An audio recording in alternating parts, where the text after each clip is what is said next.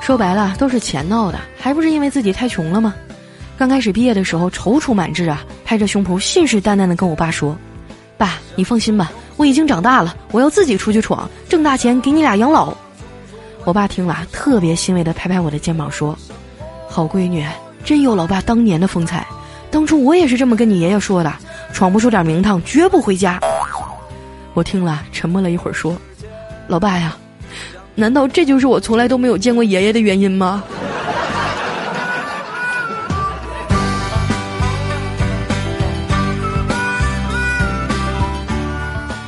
我平时啊有什么苦恼都喜欢找我妈倾诉，大多数时候啊爸爸的角色都是提款机。据专家研究啊，孩子跟父母的亲近程度是不一样的，一般的小孩呢都更喜欢让妈妈抱，因为让爸爸抱啊等同于硬座，让妈妈抱呢等于软座。而且坐过火车的朋友都知道啊，软座离餐车更近。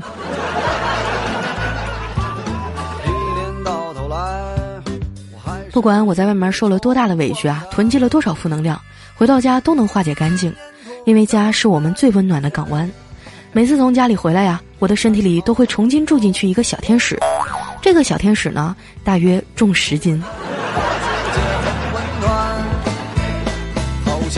了三十年，年少轻狂的时候啊，觉得自己一身傲气，绝不会为了五斗米折腰。而现在啊，两斗米就能把我干骨折了。那些曾经在学校里调皮捣蛋、活泼开朗的人呢，现在大多数也都中规中矩，过着身不由己的生活。上次我们几个同学想聚聚啊，就给其中一哥们儿打电话叫他出来，结果他告诉我们要加班，得晚上九点钟才能下班。当时我们都以为他赶不上了。没想到六点多的时候啊，他竟然准时来了。我问他：“你请假了？”他说：“没有啊。”那你还敢提前跑出来？只见他谨慎地看了看周围，然后偷偷从包里掏出来一个打卡机。